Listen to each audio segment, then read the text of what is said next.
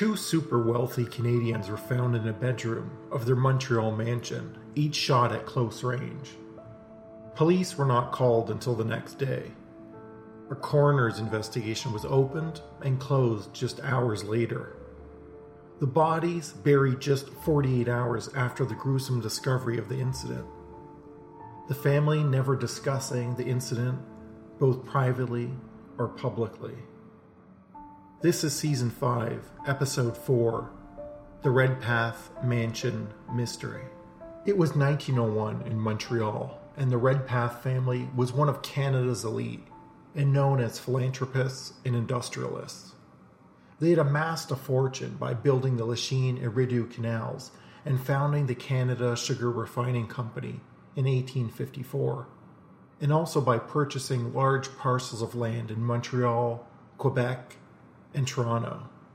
Redpath to date remains one of the largest sugar manufacturers and distributors in the world. In 1901, the Redpaths belonged to the English speaking elite of Montreal's wealthiest neighborhood and owned a large three story mansion at 1065 Sherbrooke Street. John James Redpath and his wife Ada had five children, and they were a close family going to church together, school together, and business together. Besides their extraordinary wealth, they seemed like a quiet family who tended to their own affairs. But everything would change on June 13th, 1901, at the supper hour. John and Ada's eldest son Peter heard gunshots coming from the upstairs bedroom. He rushed upstairs and into the first bedroom. There he found a ghastly scene. His mother lay on the floor, blood flowing from her wounds. Then he saw his younger brother, Clifford, just 25 years old, huddled against the wall, bleeding out from an apparent gunshot wound. But this is where things get muddy. Even though several servants were in the house, they did not come to aid or call the police to report the crime. After about 30 minutes, Peter brought Clifford, who was still alive but unconscious, to a nearby hospital. Unfortunately, doctors and surgeons were not able to save his life. The hospital staff finally convinced Peter that he should notify the police of the incident, and police and a coroner were called to let them know about the incident. However, Peter somehow convinced the police not to come to the home.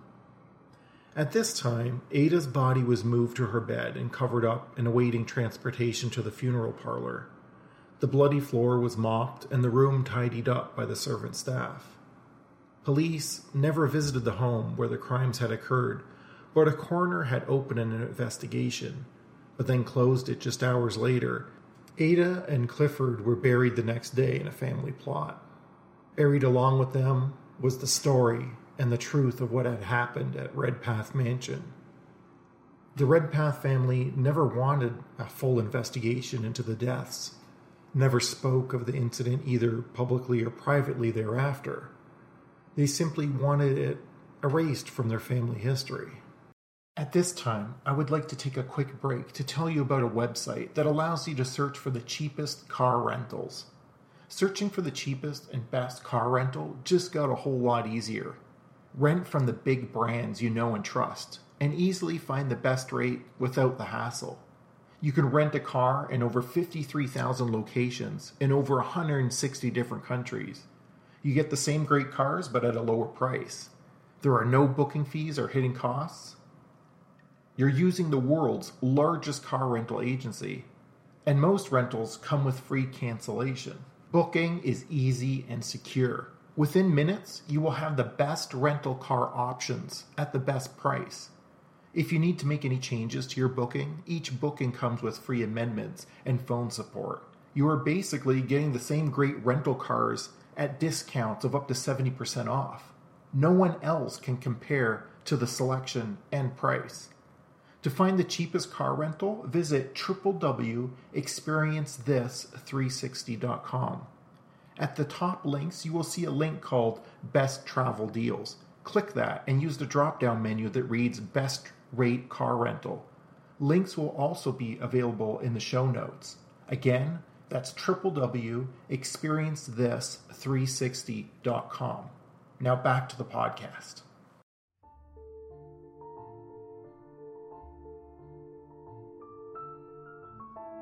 So, what happened at Redpath Mansion? Some speculate the secretiveness of the family is a result of two family illnesses. Clifford had epilepsy, which at that time was little understood and greatly feared. Some at that time feared it was the devil's work. Ada also suffered from an illness no one quite understood back then. She would often cry, be locked up in her room, have no interest in activities or even food. By all accounts, she had severe depression. Today, armchair detectives believe that Clifford had shot his mother to death and then turned the gun on himself in a murder suicide plot. But even though this is a popular belief, if we dig deeper, we find that this really doesn't have much motive behind it. Clifford was a respectable student studying law, and only two days before his death had submitted an application to write the bar examination. He was getting excellent grades and was extremely excited to start working as a solicitor. So, what would be his motive in killing his own mother and then taking his own life? Clifford was the only remaining child at home at the time and was responsible for managing the family fortune and estate. He is said to be a devoted child who cared for his mother as an adult. He would travel with her on vacation, keep her company, and read to her during her flare ups of ill health. He would nurse her back to health during colds and flus. If money was a motivation, Clifford already had the reins on the family fortune, and surely suicide isn't an end game in such a plan. Perhaps he was tired of caring for his elderly, depressed mother, and once he killed her, felt remorse and then shot himself. Others believe that Ada had shot Clifford and then committed suicide, but why would a mother kill her own son who is so caring and devoted towards her? She had plans for that evening, having invited guests over for a dinner party. If murder and suicide were planned, it was a spontaneous decision. Amy Redpath, the eldest child and only daughter, raised some eyebrows by being controlling at the scene of the crime. She maintained that once the room had been cleaned and the bodies removed, that no one be allowed in the bedroom. The Redpath fortune remained in the family with Peter, Amy, and several uncles acting as financial advisors. The official investigation was sealed at the time, but later it was made public, declaring that Clifford, unaware of his actions and temporarily insane due to his epileptic seizure, had murdered his mother and then turned the gun on himself. The official investigation does not reveal any facts, but makes this conclusion within three sentences. Peter Redpath's statement to investigators was found, and it reads Yesterday evening, I saw my brother, the deceased, arriving home at around six o'clock. He seemed ill and was tired, working hard to prepare for his bar exams. He went up to his room of my mother, Ada Marie Mills, age 62, and a few seconds later I heard a shot from a firearm, followed by two others. I ran up and broke down the door. I saw my mother lying on the floor, and several feet from her, my brother, also lying in a pool of blood, a revolver a foot away from him near his hand. My brother had been very nervous for some time. Dr. R. Campbell, who was present to confirm the deaths, told police I found the two bodies. I saw two revolvers. The young man's wound was to his left temple. That of the deceased was to the back of her head.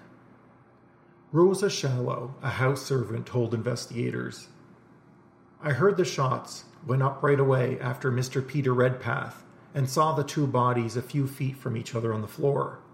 I saw two revolvers near Mr. Clifford Redpath. So, what occurred in that bedroom so long ago? Was it a murder suicide?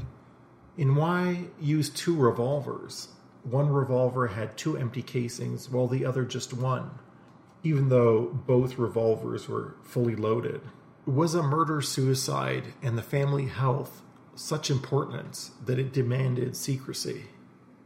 The official documents conclude it was a murder suicide, yet officially, the suicide theory is not documented in the records. In fact, no suicide was recorded for the year 1901 in Montreal. Amy Redpath left no rationale for her decision to continue living in the house where her brother and her mother were shot dead.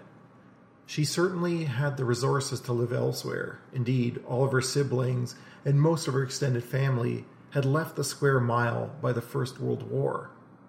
She was one of the last square mile denizens to remain as the area welcomed a new set of wealthy families whose former mansions are now used as embassies or belong to McGill University.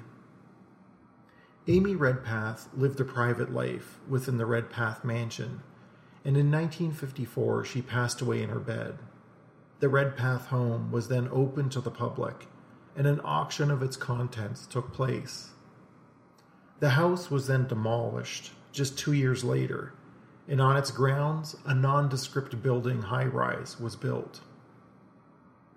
Throughout Montreal, there are several Redpath mansion sites, and even though these buildings are connected to the Redpath family, they are not where this tragedy and the mystery had taken place.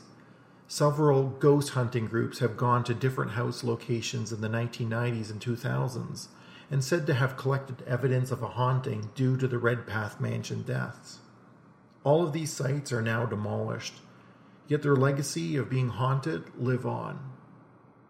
The Redpath Mansion mystery also lives on as one of Canada's most unusual mysteries.